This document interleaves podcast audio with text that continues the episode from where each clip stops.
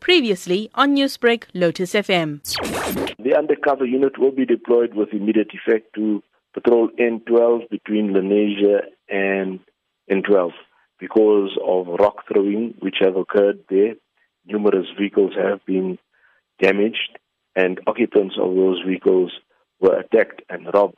So officers will be able to pounce on criminals because of the unmarked vehicles as suspects usually run away when they see marked patrol cars with blue lights.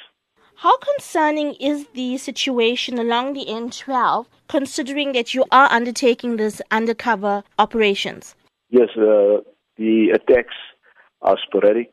Rock throwing occurs at odd hours, especially late at night and in the early hours of the morning. And the reason and modus for these attacks is mainly criminal because they want to get vehicles to be damaged so that the drivers of the vehicles stop and then they attack the occupants of those vehicles to rob them of cell phones, money, whatever valuables they have. Without giving away too much information about the operations, how will the operations run?